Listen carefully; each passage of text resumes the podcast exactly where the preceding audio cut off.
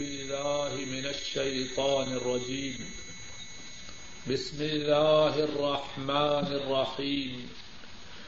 قل أنبئكم بخير من ذلكم. للذين اتقوا عند ربهم جنات تجري من تحتها الأنهار خالدين فيها وأزواج متحرة ورزوان من الله والله بصير بالعباد الذين يقولون ربنا إننا آمنا فاغفر لنا ذنوبنا وقنا عذاب النار الصابرين والصادقين والقانتين والمنفكين والمستغفرين بالأسحار. آپ فرما دیجیے کیا میں تمہیں تمہاری ان چیزوں سے بہتر بات کی خبر دوں؟ ان لوگوں کے لیے جو متقی ہوئے، ان کے رب کے ہاں باغات ہیں، ان کے نیچے نہریں چلتی ہیں،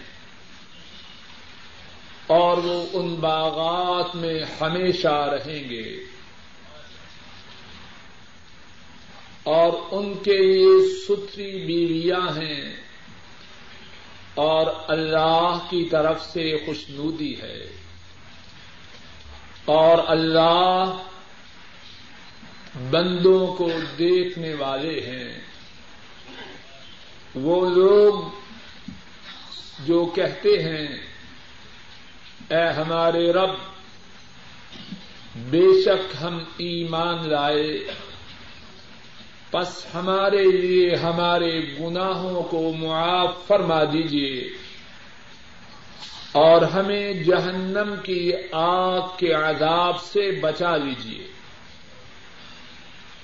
صبر کرنے والے، سچے متی و تابے دار خرچ کرنے والے اور سحری کے وقت اپنے گناہوں کی معافی کا سوال کرنے والے۔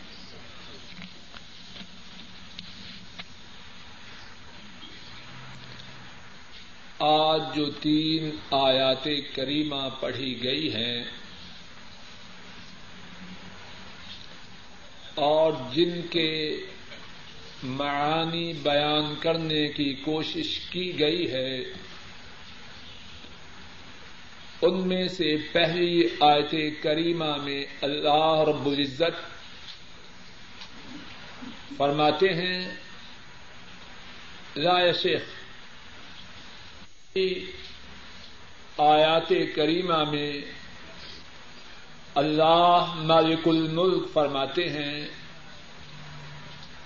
آپ فرما دیجیے کیا میں تمہیں تمہاری ان چیزوں سے بہتر بات کی خبر دوں اور وہ چیزیں کیا ہیں جن کا ذکر اس سے پہلی آیت کریمہ میں ہو چکا ہے۔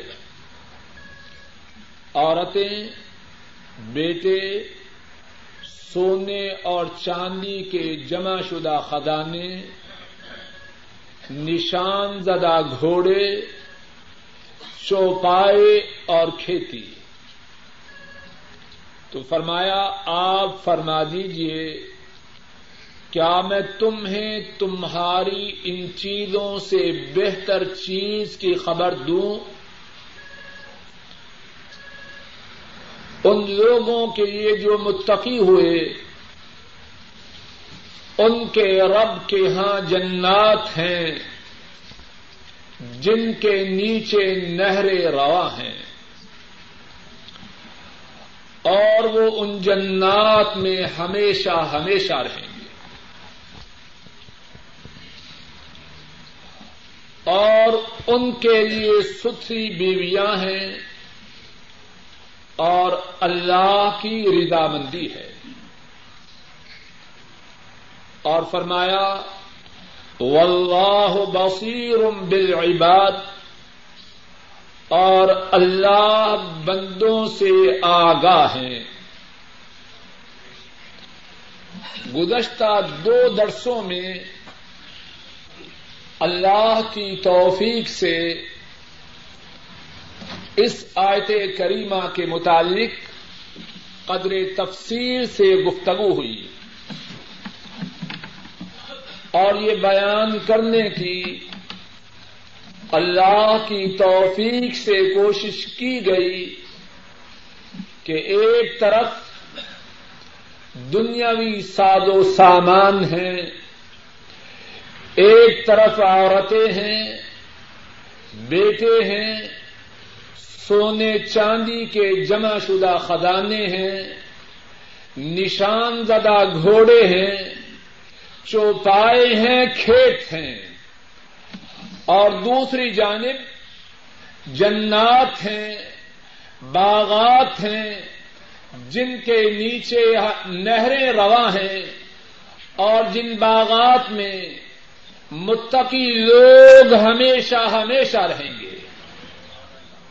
اور ان باغات میں متقیوں کے لیے، جنتیوں کے لیے صاف اور ستھری بیویاں ہوں گی اور ان پر ان کا رب راضی ہوگا۔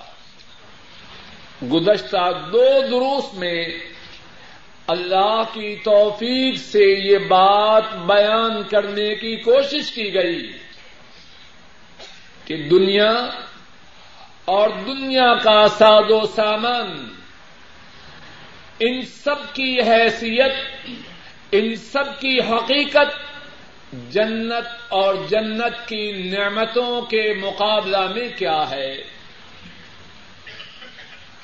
آج کے درس میں اگلی آیت کریمہ کے متعلق گفتگو شروع کرنے سے پہلے اسی آیت کریمہ کے متعلق ایک اور بات ارض کرنی ہے۔ توجہ فرمائیے۔ آیت کریمہ کے آخر میں اللہ مالک الملک فرماتے ہیں، واللہ بصیر بالعباد۔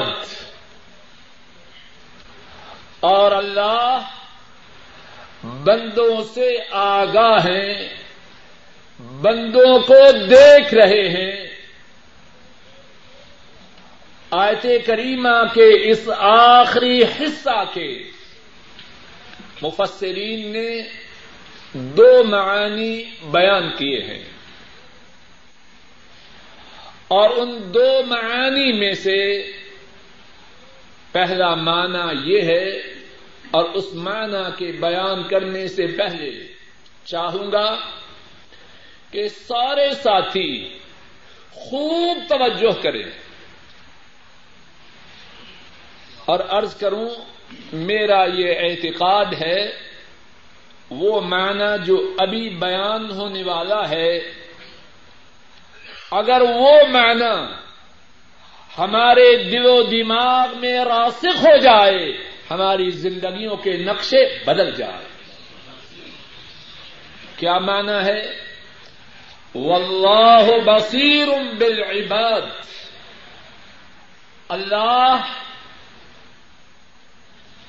بندوں کی مسلحتوں سے، بندوں کے فائدے کی چیزوں سے، بندوں کی خیر سے آگاہ ہیں کیا مقصد وہ اللہ اس بات کو جانتے ہیں کہ بندوں کے لیے خیر کس چیز میں ہے؟ وہ اللہ جانتے ہیں کہ بندوں کے لیے نفع، بندوں کے لیے برکات، بندوں کے لیے ان کی مسلحتیں کس بات میں ہے اور بولیے، کیا اللہ جانتے ہیں کہ نہیں؟ میں اور آپ، ہمیں بہت بڑا دھوکہ یہ ہے کہ ہم اپنے مفادات کو، اپنی مسلحتوں کو، اپنے فائدے کی چیزوں کو سمجھتے ہیں۔ یہی ہمارا اپنے متعلق تصور ہے کہ نہیں؟ کہنے والا بھی اور سننے والے بھی اللہ ماشا اللہ اسی بیماری میں مبتلا ہیں۔ یہ بیماری ہے۔ اور تباہ کن بیماری ہے۔ بیماری ہے اور تباہ کن بیماری ہے۔ اور دین کی پابندی کی راہ میں یہ بیماری بہت بڑی رکاوٹ ہے۔ خوب سمجھیے۔ آنے کا یہاں مقصد سننے اور سنانے کا مقصد تو یہی ہے نا کہ ٹھیک بات سمجھ جائیں اور اس کو سمجھ کر اپنی زندگی کے نقشوں کو بدل لیں۔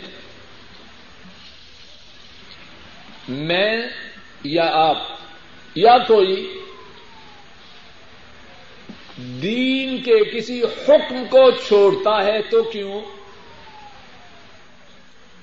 وہ سمجھتا ہے کہ دین سے کچھ ہٹنے میں اس کا نفع ہے۔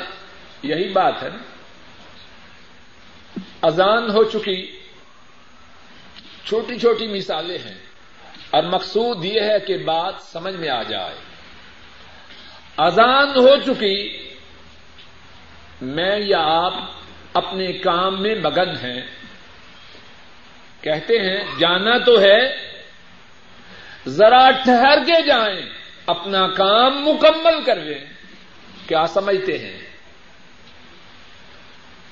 کہ ہم اپنے متعلق جو فیصلہ کر رہے ہیں، اس میں ہمارے لیے خیر ہے۔ یہی سمجھتے ہیں کہ نہیں؟ اور ہمارا مالک، ہمارے خالق اللہ، ان کا کیا حکم ہے؟ نماز کے لیے ان کی طرف سے بلاوا آیا۔ فوراً ان کی آواز پہ لبے کہتے ہوئے ان کے دربار میں حاضر ہو جاؤ۔ ہم کیا سمجھتے ہیں؟ کیا ہم اس بیماری میں مبتلا نہیں؟ ہم سمجھتے ہیں کہ ہم جو کر رہے ہیں، اس میں ہمارا نفع ہے۔ اے عقلمند انسان، غور کر۔ تیرے لیے کیا چیز نفع والی ہے؟ کیا نقصان والی ہے؟ تو جاہل ہے۔ تو غافل ہے۔ تو بے خبر ہے۔ کیا تجھے پتا ہے کہ کل تیرے لیے کیا ہوگا؟ کل کی بات نہیں۔ تجھے خبر ہے پانچ منٹ بعد، بلکہ ایک منٹ بعد، بلکہ ایک سیکنڈ بعد تیرے لیے کیا ہوگا؟ کسی کو ہے خبر؟ تو تو اتنا جاہل ہے۔ تجھے تو اپنے متعلق یہ بھی خبر نہیں کہ ایک سیکنڈ بعد تیرے ساتھ کیا ہوگا۔ اور بات کی بات نہیں، جو اب بھی پسے پردہ ہے، تجھے اس کی کوئی خبر نہیں۔ اے انسان، تجھے تو اس بات کی بھی خبر نہیں کہ تیرے جسم کے اندر کون سی موزی اور مہلک بیماری پرورش پا رہی کسی کو ہے خبر؟ کیا معلوم؟ آنے والا دن تیرے لیے کینسر کی بیماری کی خبر لائے۔ ممکن ہے کہ نہیں؟ آنے والا دن تیرے لیے شوگر کی بیماری کی خبر لائے۔ آنے والا دن تیرے لیے تبدیل کی بیماری کی خبر لائے۔ تجھے تو اس کی بھی خبر نہیں جو تیرے اندر ہے۔ فیصلہ کی بنیاد علم پہ ہوتی ہے۔ فیصلہ کی بنیاد علم پہ ہوتی ہے۔ تیرا علم کتنا ہے؟ اور وہ مالک ان کا علم کتنا ہے؟ وہ سب کچھ جانتے ہیں۔ جو پہلے تھا، اس سے بھی آگاہ ہیں۔ جو اب ہے، اس سے بھی باخبر ہیں جو جو آئندہ ہوگا، اس سے بھی آشنا ہے۔ يعلم ما بين أيديهم وما خلفهم ولا يحيطون بشيء من علمه۔ وہ اس کو جانتے ہیں۔ جو ان کے آگے ہے، جو ان کے پیچھے ہے۔ اور جو مخلوق ہے، انہیں اللہ کے علم کا کچھ احاطہ نہیں۔ واللہ یعلم وانتم لا تعلمون۔ اللہ وہ جانتے ہیں اور تم نہیں جانتے۔ اور اگر نہ جاننے والا جاننے والے کی بات کو نہ مانے، تو اس کو کیا کہیں گے؟ بولیے، اس کا نام عقل مند ہوگا یا احمق ہوگا؟ بات کو خوب سمجھیے۔ معالج، طبیب، ڈاکٹر، مریض کو ہدایات دے۔ یہ کھاؤ، یہ نہ کھانا۔ اب مریض کہے کہ نہیں، میں بڑا دانا ہوں، میں بڑا ہوشیار ہوں، تیری نہ مانوں گا۔ اپنی مرضی کے مطابق جو چاہوں گا سو کھاؤں گا، اور جو چاہوں گا چھوڑوں گا۔ دنیا میں کوئی اسے عقل مند کہے گا، اے عقل مند انسان، تو غور کر۔ اور طبیب، معالج، ڈاکٹر کتنا بڑا ہو، وہ بھی انسان ہے۔ اگرچہ اس کا علم، اگرچہ اس کی معلومات مریض سے زیادہ ہیں، لیکن اس کی معلومات محدود ہیں۔ اس کا علم ناقص ہے۔ اے عقل مند انسان، جو محدود معلومات والے ڈاکٹر کی بات نہ مانے، جو ناقص علم والے ڈاکٹر کی ہدایات پہ عمل نہ کرے، وہ بے وقوف۔ اور تو اگر علیم بذات الصدور، ماضی، حال اور مستقبل، سب زمانوں کے علم کے جاننے والے اللہ کی بات کو نہ مانے، تو تجھے کون بے وقوف عقل مند کہے؟ واللہ بصیر بالعباد۔ دنیا و آخرت میں، دنیا کے ساد و سامان اور جنت کی نعمتوں میں جو مقابلہ کیا گیا ہے، اور تمہارے مالک اللہ نے جنت اور جنت کی نعمتوں کو دنیاوی ساد و سامان کے مقابلہ میں جو بہتر کہا ہے۔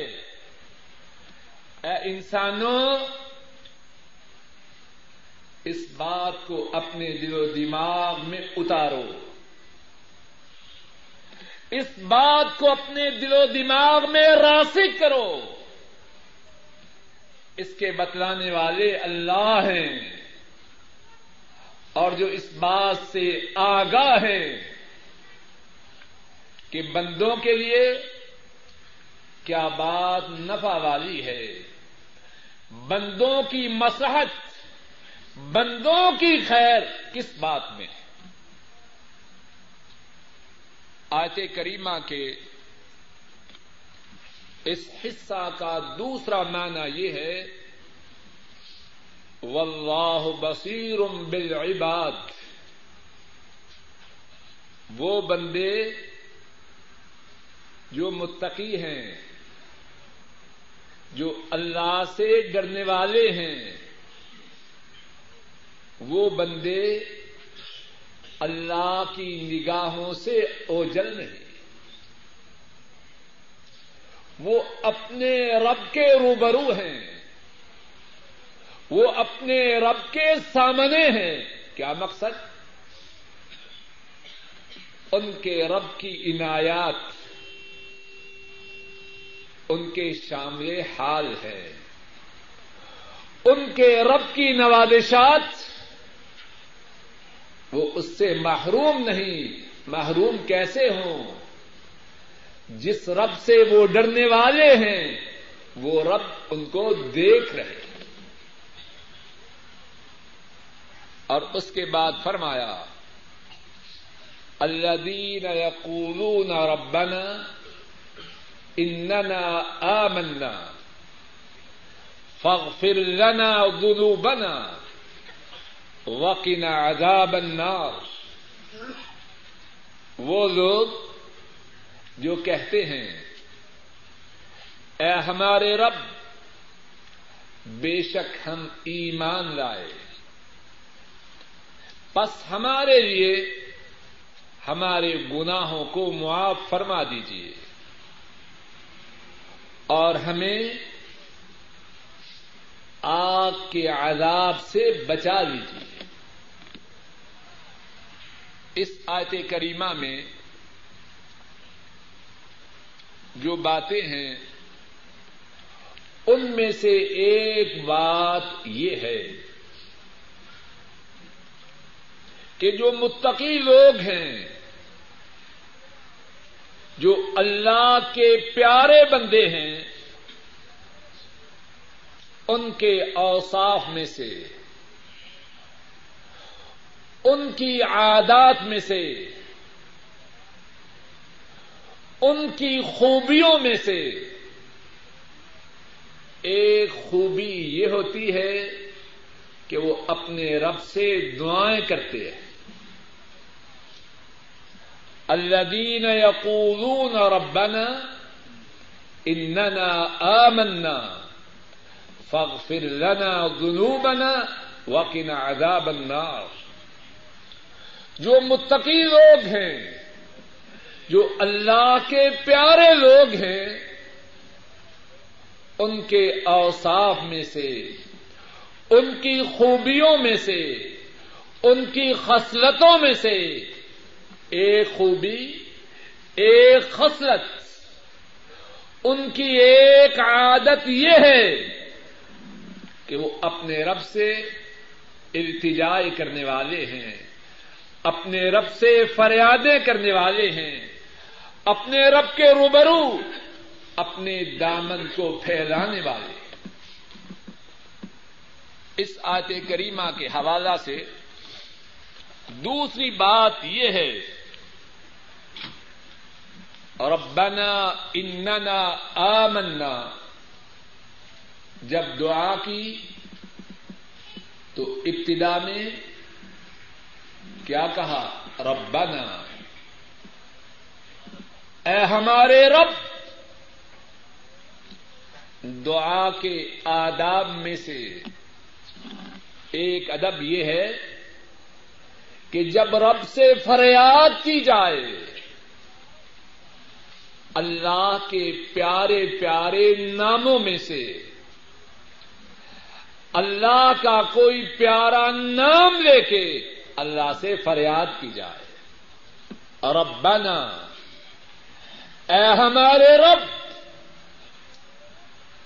اور ایک اور بات یہ ہے، اننا آمنا۔ بے شک ہم ایمان لائے۔ یہاں ہے وسیلہ، توجہ کیجیے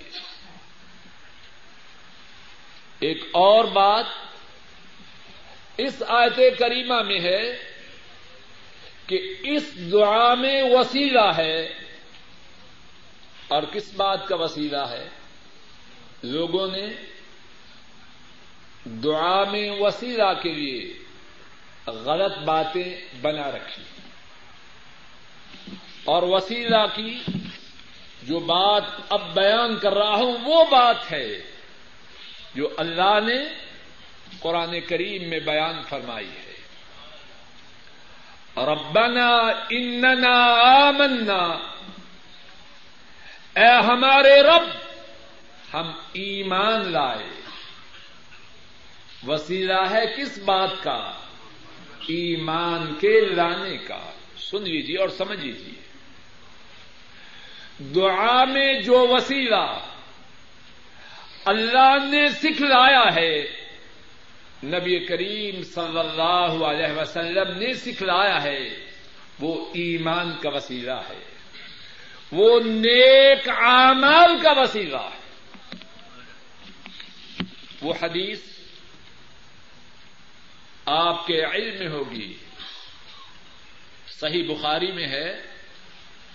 تین اشخاص دور آبادی سے دور کہیں جنگل یا صحرا میں تھے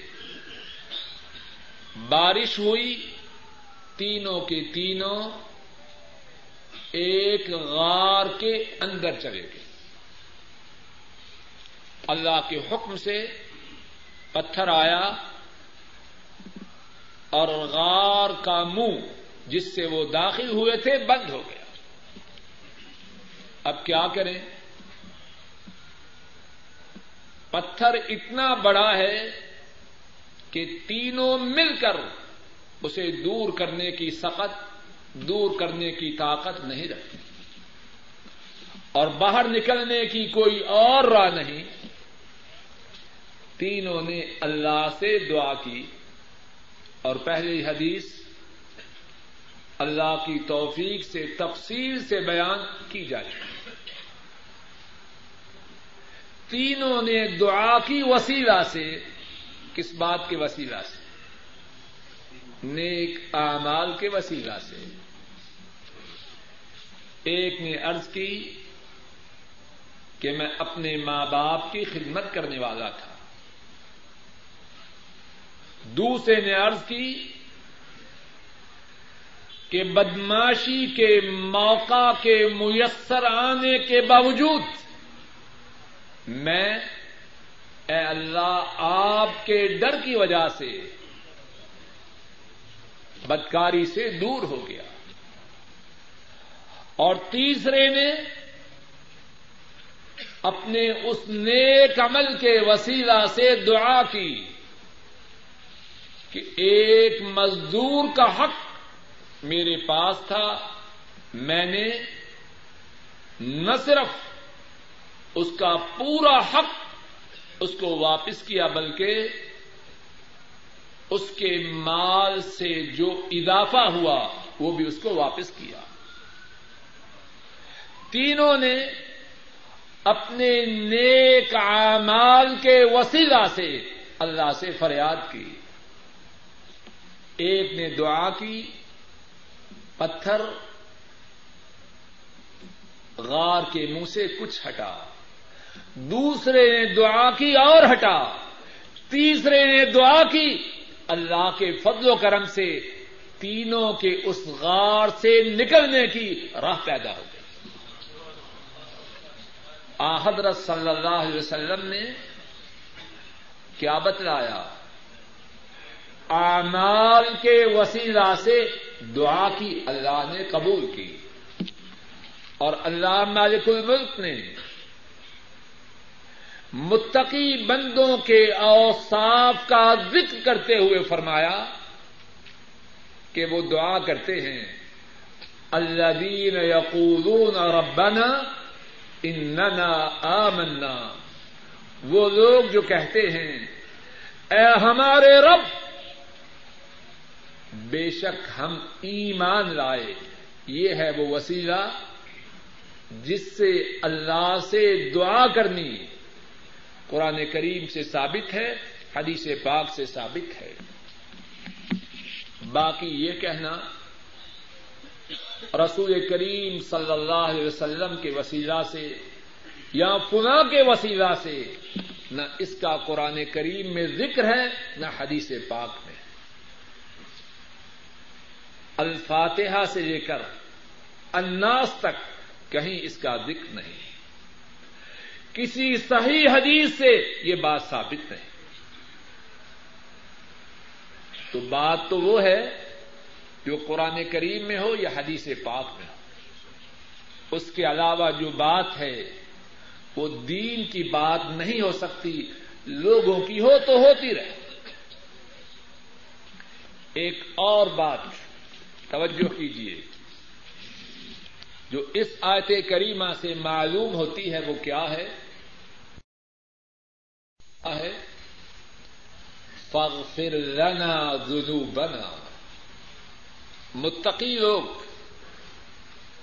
اللہ کے محبوب بندے۔ اللہ سے دعا کرتے ہیں تو کیا دعا کرتے ہیں؟ فاغفر لنا ذنوبنا۔ اے ہمارے رب، بے شک ہم ایمان لائے بس ہمارے گناہوں کو معاف کر دی توجہ کیجیے۔ اللہ سے مانگنے کی جتنی چیزیں ہیں، ان میں سے ایک انتہائی قیمتی چیز یہ ہے کہ اللہ سے بندہ اپنے گناہوں کی معافی کا سوال کرے۔ اس بات کو خوب توجہ سے سنیے اور ساری زندگی اللہ کے فضل و کرم سے اس سے فائدہ اٹھائیے۔ میری اور آپ کی پریشانیوں کا سبب کیا ہے؟ میرے اور آپ کے غموں دکھوں ان کی وجہ کیا ہے؟ ہم جن آفتوں کا شکار ہیں، اس کا سبب کیا ہے؟ کیا اس کا سبب ہمارے گناہوں کے سوا کچھ اور ہے؟ بولیے، وما اصابكم من مصیبت فبما کسبت ایدیکم ویعفو عن کثیر اللہ فرماتے ہیں، جو مصیبت تمہیں پہنچے، اور خطاب کس کے لیے ہے؟ میرے لیے، تمہارے لیے، سب کے لیے۔ امیروں کے لیے، غریبوں کے لیے۔ عورتوں کے لیے، مردوں کے لیے۔ حکمرانوں کے لیے، عوام کے لیے ان پڑھوں کے لیے، تعلیم یافتہ کے لیے۔ وما اصابكم من مصیبت فبما کسبت ایدیکم اور جو مصیبت تمہیں پہنچے، اور جو مصیبت تمہیں پہنچے وہ تمہارے گناہوں کی وجہ سے ہے۔ اور اللہ تمہارے بہت سے گناہوں سے درگزر فرما دیتے ہیں۔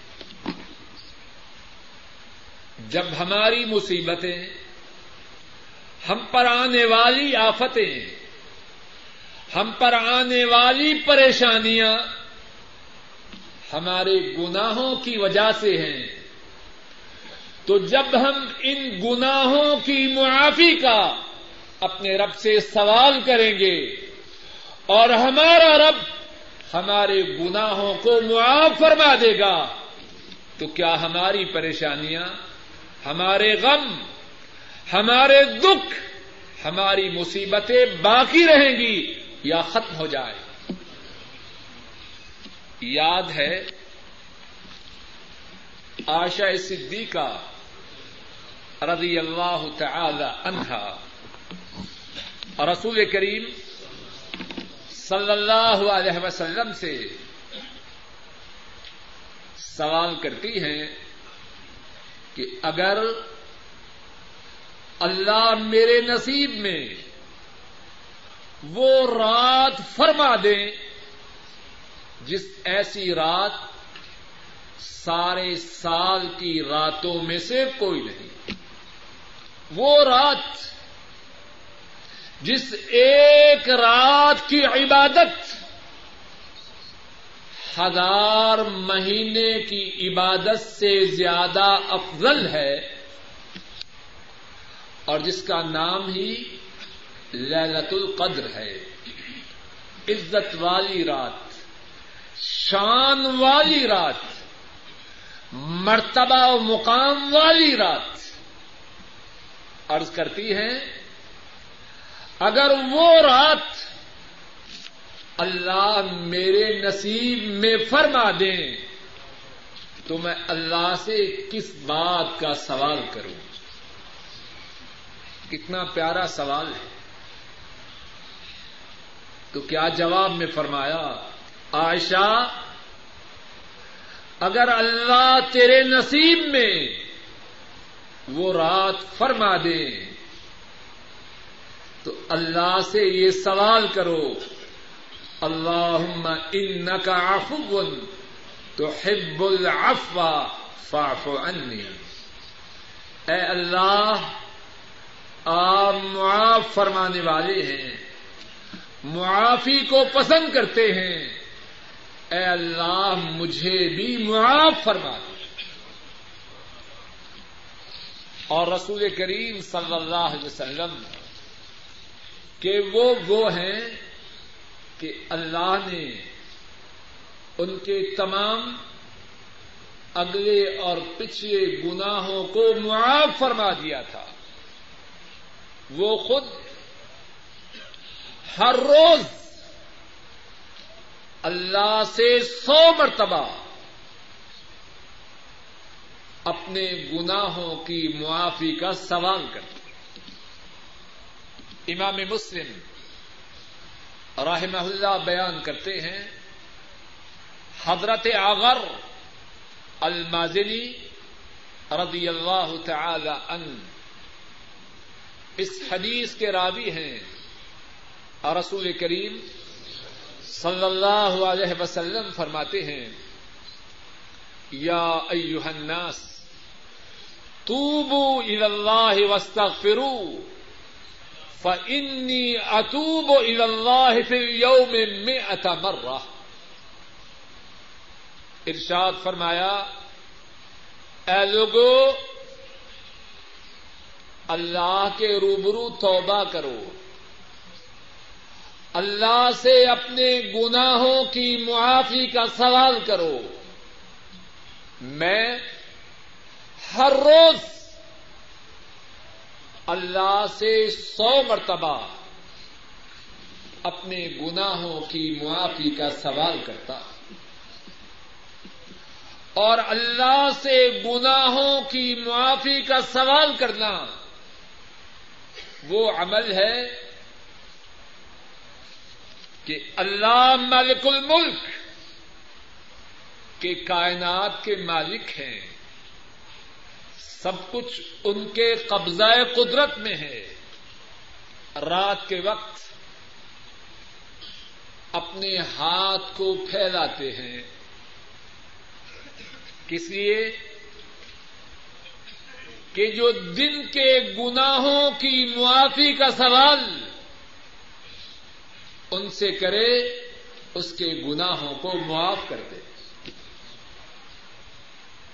رات کے وقت اپنے ہاتھ کو پھیلاتے ہیں کہ سارا دن پاپ کرنے والا ان کے روبرو توبہ کرے اور وہ اس کا استقبال کرتے ہوئے اس کے گناہوں کو معاف کرتے ہیں اور پھر دن کو اپنے ہاتھوں کو پھیلاتے ہیں کہ رات کی تاریکیوں میں اپنے دامن کو گناہوں سے آلودہ کرنے والا، ان کے روبرو اپنے گناہوں پہ ندامت کا اظہار کرتے ہوئے ان سے توبہ کا سوال کرے اور وہ اس کے گناہوں کو معاف کر دے امام مسلم راہ اللہ بیان کرتے ہیں۔ حضرت ابو موسا العشری رضی اللہ تعالی ان وہ رواج کرتے ہیں۔ رسول کریم صلی اللہ علیہ وسلم نے فرمایا،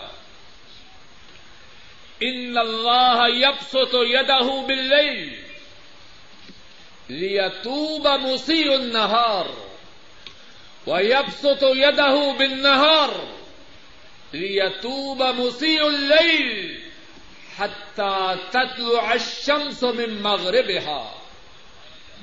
ارشاد فرمایا کہ رات کے وقت اللہ اپنے ہاتھ کو پھیلاتے ہیں تاکہ جس نے صبح میں گناہ کیے وہ اللہ کے روبرو توبہ کر لے۔ اور اللہ اس کے گناہوں کو معاف کر دے۔ اور پھر صبح کے وقت اللہ اپنے ہاتھوں کو پھیلاتے ہیں تاکہ جس نے رات کی تاریخیوں میں گناہ کیے، وہ اللہ کے حضور توبہ کر لے، اللہ اس کے گناہوں کو معاف کر دے۔ اور فرمایا اللہ کی طرف سے یہ بات ہر رات ہے اور ہر صبح ہے۔ ہاں جب سورج مشرق کی بجائے مغرب سے طلوع ہو جائے، قیامت کی نشانیوں میں سے یہ نشانی آ جائے، تب توبہ کا دروازہ بند ہو جائے۔ متقیوں کے متعلق اللہ نے اپنے پیارے بندوں کے متعلق کیا فرمایا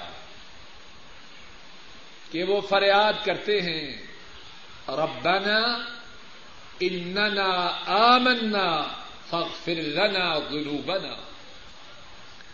اے ہمارے رب، ہم ایمان لائے، بس ہمارے گناہوں کو معاف فرما دیجیے اور قرآن کریم ہی میں اللہ نے یہ فرمایا، وہ لوگ توجہ کیجیے توجہ کیجیے وہ لوگ جو اللہ سے اپنے گناہوں کی معافی کا بہت زیادہ سوال کرتے ہیں، کائنات کے مالک اللہ۔ عرش والے اللہ، اپنے اس بندے سے محبت کرتے ہیں۔ ان اللہ یحب التوابین۔ بے شک اللہ بہت زیادہ توبہ کرنے والوں سے محبت کرتے ہیں۔ رک جائیے۔ ایک یہ ہے کہ چھوٹا بڑے سے محبت کرے۔ اللہ کے لیے بلند و بالا مثال ہے۔ بات سمجھانے کے لیے ارض کر رہا۔ ایک یہ ہے کہ چھوٹا اپنے سے بڑے سے محبت کرے، جونیئر، سینئر سے محبت کرے، اس میں کوئی عجب بات نہیں۔ لیکن اگر سینئر جونیئر سے محبت کرے، تو جونیئر کی حیثیت قابل رشک ہے کہ نہیں؟ بولیے، ذرا کفیل کسی سے مسکرا کے بات کرے تو ساتھی کتنے خوش ہوتے ہیں۔ میرا کفیل مجھ سے بڑا اچھا ہے کہ نہیں بات؟ اے عقل مند انسان، غور کر۔ قرآن کریم میں تجھے نسخہ بتلایا جا رہا ہے۔ کس بات کا؟ کہ عرش والے رب، کائنات کے مالک اللہ، وہ تیرے چاہنے والے ہو جائیں۔ اور تو ان کا محبوب بن جائے طریقہ کیا ہے؟ نسخہ کیا ہے؟ اپنے گناہوں کی معافی کا ان سے بہت زیادہ سوال کر۔ تو محبوب ہوگا اور عرش والے رب تجھ سے محبت کرنے والے ہو اور جب تو ان کا محبوب بن جائے گا، تو پھر محبوب جو مانگے محب، اس کی طلب کو پورا کرتا ہے کہ نہیں؟ اور محب بھی وہ تیری فرمائشوں کو پورا کرنا ان کے لیے بڑا ہی آسان ہے۔ کن کہیں جو چاہے سو ہو جائے۔ الذين يقولون ربنا اننا آمنا فاغفر لنا ذنوبنا۔ متقی لوگ، اللہ کے پیارے لوگ، کیا دعا کرتے ہیں؟ فرمایا، وہ شخص جو یہ چاہے کہ کل قیامت کے دن جب اپنے نامائے اعمال کو دیکھے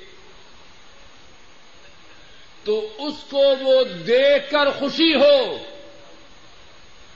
اس کا دل باغ باغ ہو جائے، اس کی آنکھیں ٹھنڈی ہو جائیں، تو کیا کرے؟ فرمایا اسے چاہیے کہ اپنے نامہ اعمال میں بہت زیادہ استغفار درج کروانے کی کوشش کریں اللہ سے دنیا میں بہت زیادہ اپنے گناہوں کی معافی کا سوال کرے کہ کل قیامت کے دن اپنی ریزلٹ شیٹ کو دیکھے، تو اس کا دل باغ باغ ہو جائے، اس کی آنکھیں ٹھنڈی ہو جائیں۔ امام تبرانی رحمہ اللہ روایت کرتے ہیں، حضرت زبیر رضی اللہ تعالی عنہ وہ راوی ہیں، اور رسول کریم صلی اللہ علیہ وسلم نے فرمایا، من احب ان تسره صحیفته فلیکسر فیها من الاستغفار۔ جو یہ چاہے کہ کل اس کا صحیفہ، کل اس کی ریزلٹ شیٹ اسے خوش کرے تو وہ اپنی رپورٹ میں بہت زیادہ استغفار درج کروائے اور ایک دوسری حدیث پاک میں فرمایا تو بالمن وجدا فی صحیفته ہی استغفارا کثیرا. اس کے لیے مبارکباد ہے۔ اس کے لیے جنت کا درخت توبا ہے، جس کے صحیفہ میں، جس کی رپورٹ میں اللہ سے بہت زیادہ گناہوں کی معافی کا سوال ہوا۔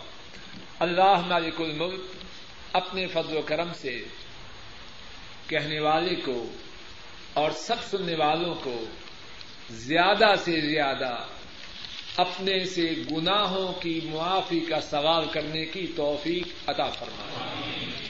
اور اللہ رب العزت اپنے فضل و کرم سے ہم سب کو ان لوگوں میں شامل فرمائے۔ جن کے نام اعمال میں کل قیامت کے دن بہت زیادہ استغفار ہو۔ اللہ مالک الملک اپنے فضل و کرم سے کہنے والے اور سب سننے والوں کے نصیب میں جنت میں جو توبا کا درخت ہے، اللہ وہ ہم سب کے نصیب میں فرمائے۔ اے اللہ، اپنے فضل و کرم سے ہمارے تمام گناہوں کو معاف فرما۔ اے اللہ، کہنے میں، سننے میں جو غلطی ہوئی ہے، اس کو معاف فرما۔ اے اللہ، کہنے اور سننے میں جو غلطی ہوئی ہے، اس کو معاف فرما۔ اے اللہ، اپنے فضل و کرم سے ہمارا قرآن کریم کی اس مجلس میں آنا قبول فرما۔ اے اللہ، ہمارا اس مجلس میں آنا قبول فرما۔ اور اے اللہ مرتے دم تک قرآن کریم کے سمجھنے، سمجھانے، سیکھنے، سکھانے کی مجلسوں میں شرکت کی توفیق عطا فرماتے رہے۔ اے اللہ، ہمارے ماں باپ میں سے جو فوت ہو چکے ہیں، ان کے گناہوں کو معاف فرما، ان کے دراجات کو بلند فرما، ان کی قبروں کو جنت کی باغیچیاں بنا۔ اے اللہ، اپنے فضل و کرم سے ہمارے بوڑھے ماں باپ میں سے جو زندہ ہیں، اے اللہ ان پہ رحم فرما۔ اے اللہ ان پہ رحم فرما۔ اے اللہ ان پہ رحم فرما۔ اے اللہ انہیں ایمان والی، عافیت والی، صحت والی، سکھ والی، چین والی، اطمینان و سکون والی زندگی نصیب فرما۔ اور اے اللہ ہمارے والدین میں سے جو فوت ہو چکے ہیں، ان کے دراجات کو بلند فرما، ان کی قبروں کو جنت کی باغیچہ بنا۔ اے اللہ، انہیں جنت الفردوس کے وارثوں میں شامل فرما۔ اے اللہ، انہیں جہنم کے عذاب سے محفوظ فرما۔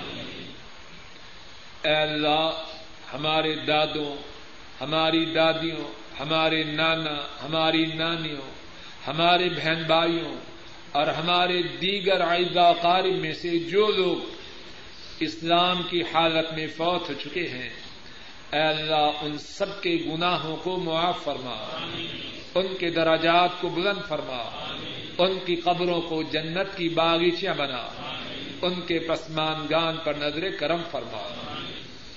اے اللہ ہمارے بہن بھائیوں پر، ان کے بیوی بچوں پر، ان کے گھر والوں پہ رحم فرما۔ اے اللہ، ان کی پریشانیوں کو دور فرما۔ ان کے کاروبار میں خیر و برکات نادر فرما۔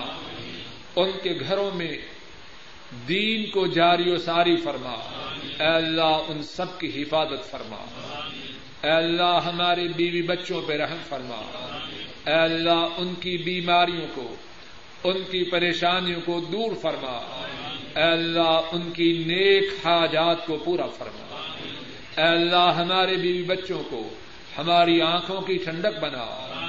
اے اللہ ہمارے لیے باعث سعادت بنا۔ اے اللہ باعث راحت بنا۔ اے اللہ باعث نعمت بنا۔ اے اللہ ہمارے بیوی بچے ہمارے لیے باعث اذیت نہ ہو اے اللہ باعث عذاب نہ ہو اے اللہ باعث فتنہ نہ ہو اے اللہ ہماری اولادوں کو دنیا و آخرت میں سرفراد و سربلند فرما۔ اے اللہ ہماری اولادوں کو دین و دنیا میں کامیاب و کامران فرما۔ اے اللہ ان کے نیک ارادوں کو پورا فرما۔ اے اللہ انہیں نیک پروگرام عطا فرما۔ اے اللہ ہماری اولادیں دین میں ہم سے آگے ہو اے اللہ ہم جب اس دنیا سے روانہ ہو جائیں، ہماری اولادیں ہمارے لیے نیکیوں کے جاری رہنے کا سبب ہو۔ اے اللہ، ہماری اولادیں ہمارے لیے ہماری نیکیوں کے جاری رہنے کا سبب ہے اے اللہ، ہمارے گھروں میں دین کو جاری و ساری فرما۔ اے اللہ، ہمارے گھروں میں اطمینان و سکون نادر فرما۔ اے اللہ، ہمارے گھروں میں اپنی رحمتیں نادر فرما۔ اے اللہ، ہمارے گھروں میں کتاب و سنت کو جاری و ساری فرما۔ اے اللہ، ہمارے گھروں کو شیطانی ساز و سامان سے اور شیطانی پروگراموں سے پاک فرما۔ اے اللہ، ہماری بیماریوں کو دور فرما۔ اے اللہ، ہماری پریشانیوں کو دور فرما۔ اے اللہ، ہماری نیک حاجات کو پورا فرما۔ اے اللہ، ہماری دنیا کو سدھار دے۔ اے اللہ، ہماری آخرت کو سدھار دے۔ اے اللہ امت پہ رحم فرما۔ اے اللہ امت پہ رحم فرما۔ اے اللہ امت پہ رحم فرما۔ اے اللہ جو امت پہ ظلم و ستم کر رہے ہیں، انہیں تباہ و برباد فرما۔ اے اللہ کائنات کے تمام مظلوم مسلمانوں کی مدد فرما۔ اے اللہ مرتے دم تک ایمان پہ ثابت قدم رکھنا۔ اے اللہ زندہ رہے اسلام پہ۔ موت آئے ایمان پر۔ اے اللہ، قبر کے عذاب سے محفوظ فرمانا۔ اے اللہ، محشر کے دن کی رسوائیوں سے محفوظ فرمانا۔ اے اللہ، رسول کریم صلی اللہ علیہ وسلم کی شفاعت نصیب فرمانا۔ اے اللہ، ان کے حوض کوثر سے پانی نصیب فرمانا۔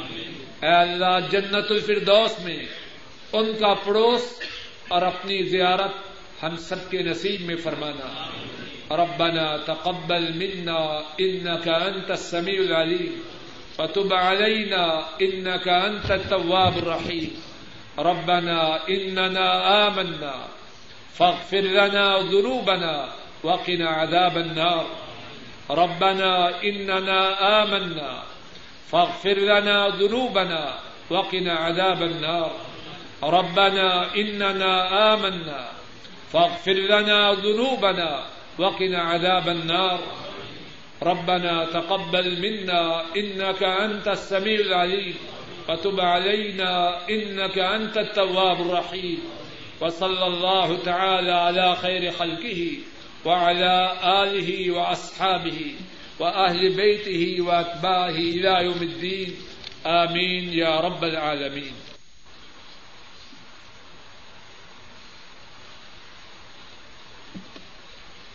کہ میرے کفیل کا لڑکا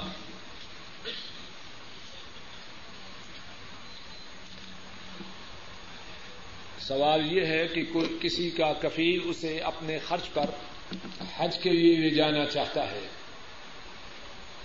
تو سوال یہ ہے کہ کیا حج کرنے والے کو اس حج کا ثواب ہوگا؟ جواب یہ ہے کہ انشاءاللہ اللہ ہوگا۔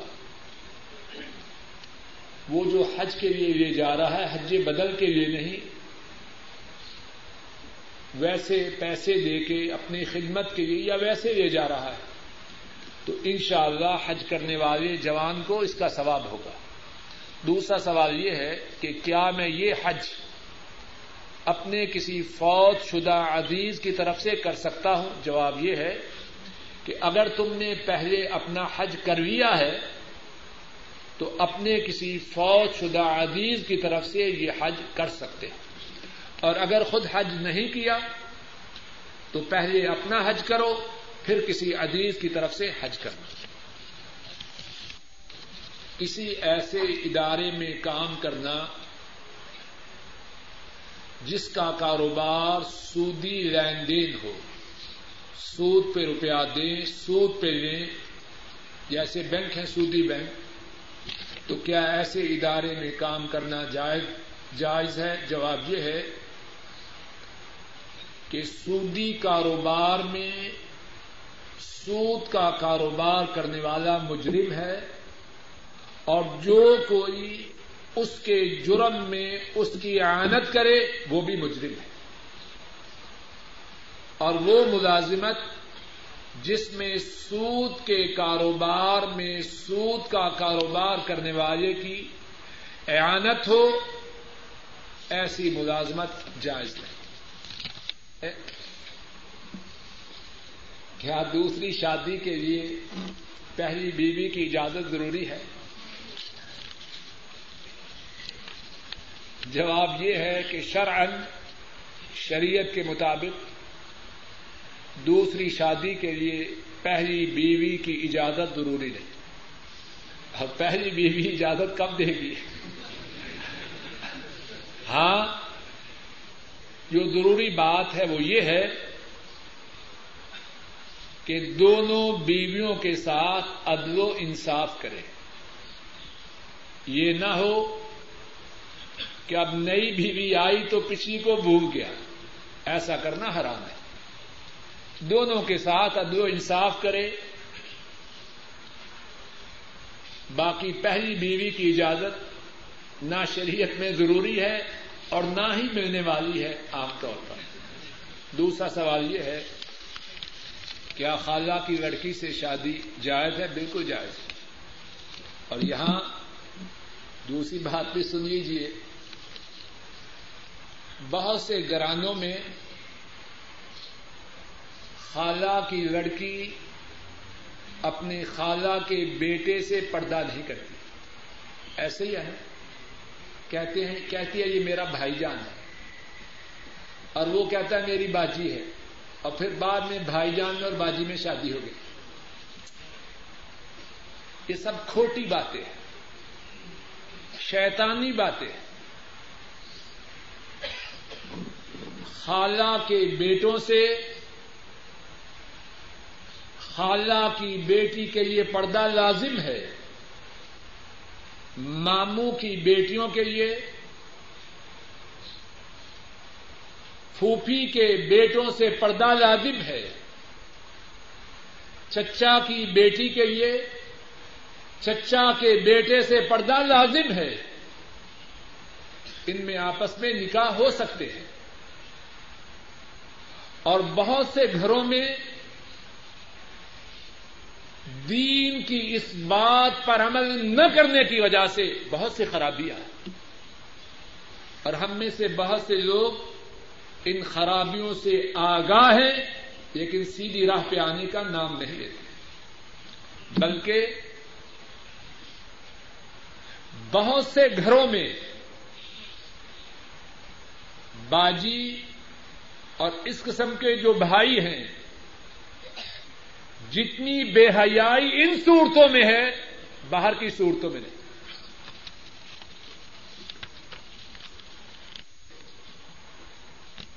کہ کیا نماز پڑھنے سے پہلے نیت کرنی ضروری ہے؟ جواب یہ ہے، نماز کا طریقہ وہ درست ہے جو نبی کریم صلی اللہ علیہ وسلم نے بتلایا۔ رسول کریم صلی اللہ علیہ وسلم نے